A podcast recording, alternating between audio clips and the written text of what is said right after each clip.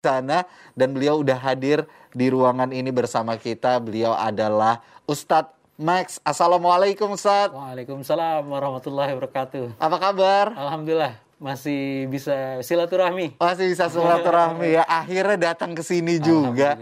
Setelah kita nanti-nantikan nih kita karena udah ngeliatin kontennya Ustadz udah berapa lama nih. Oh. Terus kita pengen, wah coba dong Ustadz nih, undang nih main ke sini nih gitu kan. Terakhir kemarin eh, baru main sama Denny Sumargo ya. Benar, Denny Subago. Oke. Nah, saat kita tuh pengen pengen tahu banget dan kita tuh penasaran banget teman-teman inside di rumah juga pengen tahu sebenarnya. Awal mulanya kenapa Ustadz bisa nyemplung ke dunia basket sih? Wah, eh, jadi mau klarifikasi dulu nih Mas Sahil ya. Eh, sebenarnya perkataan adalah doa ya. Ah. Tadi alhamdulillah saya dipanggil Ustadz. Ah. Gitu ya. Tapi untuk kategori menjadi Ustadz itu mungkin agak berat ya. Oke. Dalam versi saya ini saya mungkin mau menuju ke sana. Ah, Mungkin eh, saya bisa katakan Ustadz yang di versi saya ini adalah Ustadz usaha untuk taat, usaha untuk tobat. Oke, Ah. usaha untuk taat, usaha untuk Tobat. taubat. Ah, Ustadz ya. Sama-sama Ustadz ya. Ya, sama-sama Ustadz. Jadi sebenarnya agak berat ya kalau di label atau dipanggil sebagai Ustadz karena kita harus jadi alim, ahli ilmu. Jadi Ah. sebenarnya saya kan masih belajar. Oke. Jadi, ah, jadi klarifikasi dulu nih. Takutnya nanti. Jadi alhamdulillah nih eh, saya eh, berkecimpung di bola basket ini sebenarnya dikategorikan eh bisa dikatakan tidak lama karena saya baru belajar basketnya ini waktu masih SMA. Oke. Ah, ah, nggak an- seperti anak-anak sekarang kan mereka dari kecil udah dilatih untuk main basket. Iya. Bapaknya suruh kamu latihan, kamu ikut klub ini, klub itu gitu. Oh, kalau anak sekarang dilatihnya joget buat TikTok. Ah, iya. ini ya buat apa? Mempelajari gerakan-gerakan dasar bersama dengan musik. Ya, jadi ya eh, pada waktu itu sebenarnya sih saya tuh eh, bisa dikatakan gila bola sebenarnya bola kaki malah. Oh, awalnya tuh sepak bola. Awalnya sepak bola karena kan Oke. saya ini anak kampung ya dari Ah. daerah pasti di kampung-kampung itu ya Tarkam dong. Yoi, pasti eh, kalau ada sore-sore ngajakin, yuk main gitu. Jadi Iya, iya. memang eh, apa ya, kebanyakannya sih di expose sih di bola kaki. Nah, jadi eh, sempat dulu ada sejarahnya juga lucu. Kalau dulu tuh zamannya SMP SMA itu kan karena kita mania bola ya bola Ha. kaki. Sampai itu eh, waktu tahun berapa itu saya lupa. Ketahuan tuanya kalau saya sebutin. Jadi eh, ada kurikulum baru ternyata dari pemerintahan. Oke. Eh, kurikulum baru di, di mana di Di sekolah nih? Di sekolah Ah. harus diimplementasikan bola basket. Oke. Nah, kami kan baru tuh, Ah. apaan ini bola basket gitu. Kita tidak begitu mengenal bola basket, makanya pemerintah Hmm. waktu Ini zaman curiga tahun berapa? Kok lama banget kayaknya basket baru diperkenalkan. ketahuan ya kalkulasinya ya. Waduh, bahaya. ini. Oke, terus terus. Ya, habis itu ya habis itu eh, karena mungkin merasa laki ya. Ah, Anak bola kan, bola kaki kan, laki. Apaan ini bola basket? Bola dipantul-pantulin, Ah. bola dipegang-pegangin, bola dilempar-lemparin gitu. Gengsi sampai, dong. eh, pada sampai pada waktu itu pas pelajaran olahraga, itu guru olahraganya kamu harus belajar semua olahraga harus dikuasai. Jangan Ah. satu spesifik sport aja, harus semua kan karena pembelajarannya begitu. Target pemerintah begini-begini. Hmm. Wah, oke. Itu saya saking keselnya karena kita mau main bola kan. Hmm. Itu bola saya tendang. Bola basket saya tendang. Oke. Apaan ini gitu. Ketahuan sama Pak Bapak Pak guru saya itu kan olahraga. Itu sampai mungkin terminologi buku hitam mungkin pernah mendengar nggak? Jadi pada zaman aduh ketua banget. Jadi pada waktu itu kit- saya masuk buku hitam itu. Oke. Jadi kalau di, di Oh, buku hitam yang di sekolah. AA, jadi buku hitam kalau BK kan. eh, Iya, iya, iya. AA, masih ya? Masih. Berarti sama-sama nggak jauh-jauh Ya, kita beda tipis. Masuk tuh. Jadi ketika itu ya masuk nama ya nggak ada pilihan lagi. Ya udah kita harus belajar. Ya udah Ah. ada teman. Iya udah ikut aja. Akhirnya satu satu sore itu diajak. Ya udah ke ini ke sekolah sebentar. Hmm. Ngapain? Adalah eh, ternyata ngejebak saya. Hmm. Saya kira main bola kan, Hmm. main basket. Wah, apaan ini? Ah, udahlah karena udah sampai di sana kan nggak mau mengecewakan teman ya udah. Itu saya pegang tuh bola. Ah. Apa sih enaknya bola ini? Saya, saya lempar dari jauh, tapi bukan bentuk dalam form uh, shooting yang proper basketball. Iya, gitu. iya, iya, masih ngasal lah ya. Asal cum masuk. Hah. Kok bisa masuk gitu kan? Hah. Lempar lagi, masuk. Masuk terus jadi ketagihan gitu wah enak juga nih olahraga gitu akhirnya ya udah main-main-main Emang hidup hidup tuh yang bikin ribet tuh gengsinya. iya bener Iya E- kan? ego dan gengsi Ego dan gengsi. bener bener sumpah. Padahal begitu kita nyobain ternyata enak, Enak. kan? Ah, sampai sekarang sampai tergila-gila sampai bola kaki pun ditinggalkan coba Oh jadi sekarang bener-bener bola tuh udah nggak pernah lagi. ya kalau main futsal adalah sekali-sekali Futsal masih. iya Tapi emang concernnya lebih ke, ke basket basket sekarang. iya karena penasaran pengembangannya coba-coba terus terus terus latihan terus Enggak, selain penasaran tuh apa yang akhirnya bikin saat jatuh cinta banget sama basket gitu? Oh, waktu itu waktu zaman zamannya ini ya karena stylenya ya. Oke. Oh, kayak kayaknya bergengsi banget ini olahraga gitu. Ah. Dan pada zaman itu ring basket itu paling susah dicari. Oh, ketahuan lagi nih tuanya. Karena kita mainnya di lapang aja ladang ada main gitu. Jadi susah. Jadi memang agak sulit kalau nggak pergi ke fasilitas sekolah gitu. Iya, iya, iya, iya. Jadi memang ya gengsi lah mungkin. Merasakan eksklusivitasnya Eh, benar. si basket ini. harus sepatunya khusus, Oke. harus bajunya jersinya khusus gitu. Hmm. Jadi ya serasa ketika mendapatkan hal itu, Hmm. wah ini keren juga ya gitu. Jadi ada ada feeling di sana, confidence-nya beda sama Nah, begitu akhirnya memutuskan untuk masuk ke basket, jadi anak basket gitu, Iya. merasa keren nggak? sempat sombong dikit. Tapi ya karena mungkin karena pede ya. Eh, eh. Jadi karena kita ada percaya diri mungkin bisa dikatakan ah ini orang kayak over banget deh gitu. Jadi mungkin ada karena rasa kecintaan jadinya kita ya terlalu berkecimpung di sana gitu. Si basket itu kan sebenarnya kalau kita lihat, itu kan ada aliran-alirannya juga kan, macam-macam kan. Iya. Ada apa aja sih, Sat? Boleh disebutin? Sebenarnya ada sebenarnya dua. Cuma Nggak- dua? Uh, uh, Oke. Sebenarnya kalau untuk entertainment itu eh, ada ada lagi mungkin yang dikatakan freestyle. Oke. Tapi freestyle ini hanya untuk entertainment performance saja. Yang pernah nggak lihat iklan Iya, yang bola iya. digini-gini? Nah, itu Ah. freestyle. Jadi ada satu lagi namanya streetball. Ah. Nah, kalau street eh, apa streetball itu ya dia mencampurkan entertainment, skill juga, Hmm, tapi dalam batasan-batasan eh, aturan yang sudah di- diadakan lah. Kayak konvensional basketball kan, misalnya fundamental basketball itu memang ada peraturan-peraturan khusus kan yang harus diikutin Iya. bola nggak boleh begini, misalnya bola nggak boleh dipegang begini, bola nggak boleh setelah dibawa pegang lagi, pegang lagi, pegang lagi nggak boleh. Tapi kalau di streetball itu eh, karena aplikasinya di streetball itu ada hal yang memang boleh diperbolehkan. Oke, jadi ada ada sedikit rules yang berbeda ya? Rules, thank you. Iya benar rules itu namanya. Oke. Ya.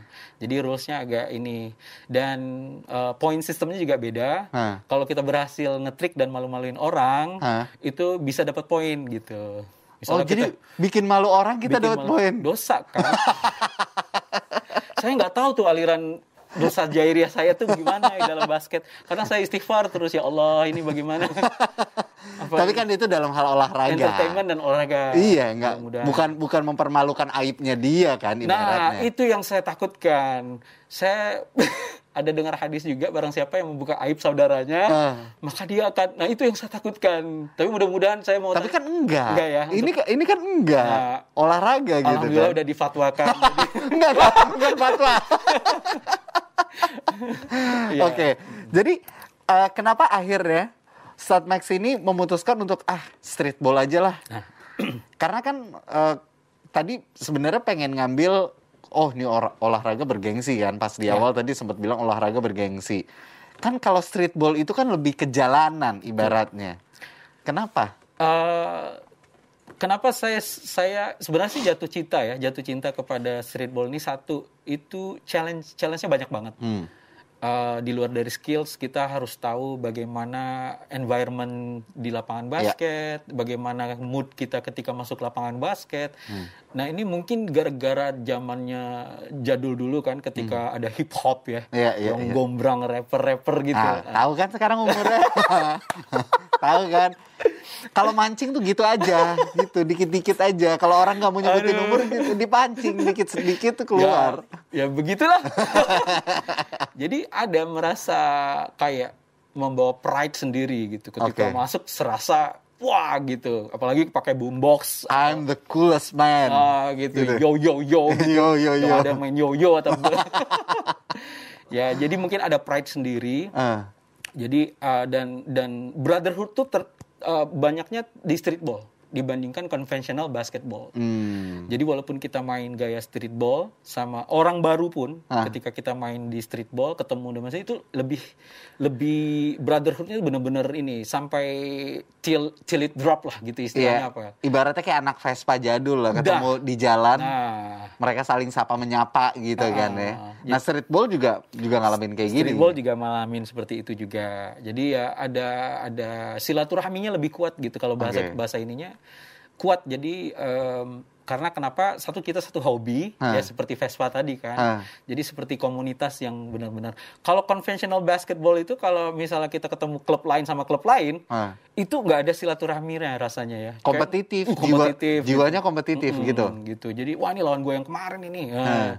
Jadi ada rasa yang seperti beda dirasakan di streetball gitu. Oke, streetball itu berarti ada ada saatnya kompetitif, ada saatnya silaturahmi gitu Iya. ya. Jadi di luar pertandingan ya emang emang silaturahmi gitu kan ya. Benar. Jadi ya mungkin saya bisa katakan itu eh, silaturahminya bisa 85%, kompetitifnya hampir sama 90% bisa. Oke, silaturahmi 85%, Ah, ah. kompetitifnya 90%. 95%. Kapan mainnya? Ya tetap kalau kita lihat sendiri ya di video-video bahkan di streetball streetball luar Ah. negeri itu ketika mereka tahu ini pemain streetball dan ayo dong main gitu. One on one misalnya. Hmm. saya mau challenge nih gimana sih skillsnya gitu. Ketika itu memang ada ada rasa untuk menjaga gitu. Tapi dalam dalam melakukan defense terhadap dia itu bukan bukan challenge untuk uh, buat dia jadi musuh gitu. Hmm. gue bisa nggak ya? Gue gua mau uh, proof kalau gue ini bisa jagain dia. Jadi kayak ada dorongan lagi gitu Oke. jadi bukan kayak kompetisi gitu atau apa Iya, iya, iya, iya. Ah. Nah, terus yang ngajarin trik-triknya tuh siapa aja, Sat? Nah, ini dulu ceritanya agak lucu dikit karena saya se- sebagai victim juga di streetball. Oke. gitu. Jadi waktu saya lagi main basket, belum kenal streetball, memang sudah lihat itu di me- media dulu itu masih video ya, masih video keset. Gitu. Beta. Beta. Ya, Ketahuan lagi nih umurnya. Iya, iya. ya uh, ada dulu Anak VHS. anak PAS. Jadi uh, teman bawa dari luar negeri liatin gitu. Ini ada basket aneh lucu.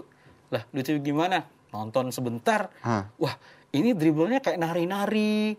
Terus kayak kok bola bisa diputer-puter, terus bola kok kayak dilempar-lempar. Ini gimana ceritanya? Ini basket atau enggak gitu. Jadi sedikit saya penasaran gitu. Nah, setelah itu ah saya nggak mau ini. Dan tiba-tiba ada salah seorang pemain yang datang ke lapangan Hmm? berpakaian gaya-gaya hip hop gitu. Oke. Oh, wah, ini aneh lagi nih pakaian dari mana nih basket begini gitu. Street style abis gitu. Dan main-main-main, diajakin main, saya tuh udah ngikutin gerakannya seperti saya nonton video sebelumnya. Wah, ini yang di video tadi ini yang ditonton. Setelah itu dia bikin saya hipnotis, dihipnotis gitu gerakannya, saking bagusnya gerakannya. Itu bola itu dilempar ke kepala saya, toeng gitu. Bola balik ke saya ke, ke dia lagi Hah. dia tembak dari jauh tiga angka masuk itu semua orang lari semua wah kabur kabur ya saya jadi malu kan Hah. ya kan saya dimalu-maluin gitu waduh ini gimana ini jadi malu dia diteriakin malah ditunjuk-tunjukin lagi ah kayak gitu Iya, iya, iya, iya. jadi ya itu feeling itu yang ngebuat jadinya ini eh, motivasi belajar lagi nih harus bisa kayak gini juga Sat kan punya nama panggilan Iya. adalah Ustadz Max. Iya. Padahal nama aslinya adalah Rahmat Sarlis Rahmat Sarlis. Iya. Nah, itu tuh kenapa kok bisa dipanggil namanya Ustadz Max? Jadi eh, dapat nama Max ini waktu itu kebetulan alhamdulillah ada rezeki. Eh, karena kan saya di daerah eh, di Riau Pekanbaru. Oke. Pekanbaru ini ada perusahaan minyak, Hmm. lumayan lah gede perusahaan minyaknya. Dan Emang ada perusahaan minyak yang kecil? Kayaknya minyak mah gede semua. ya gede lah. Gitu.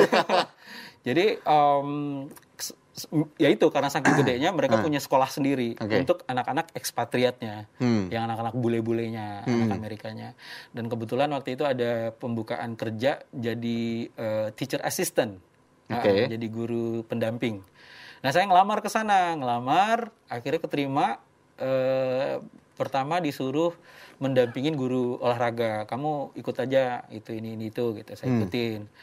Nah setelah berapa lama di sana, akhirnya eh, saya tuh nggak kebiasaan karena mereka tuh kalau manggil nama saya itu aneh gitu. Hmm. Rahmat, Rahmat. Jadi ya kita kan pusing juga tiap hari. Rahmat. Iya, iya, iya. Kadang nggak manggil gua atau manggil siapa gitu kan. Nama lu yang yang siapa? Rahmat gitu kan. What? Excuse me gitu kan. Kayak nanya balik lagi gitu. Habis itu kan saya bingung. Oh, udah "Ah, gini aja. Um, just refer to me as uh, Max, oke? Gitu. Oh iya iya iya. Se- Sejak itu baru tuh panggil nama Max. saya Max, Hi Max, Hi Max sampai di lapangan basket ikut-ikutan juga. Oke. Ah, ah.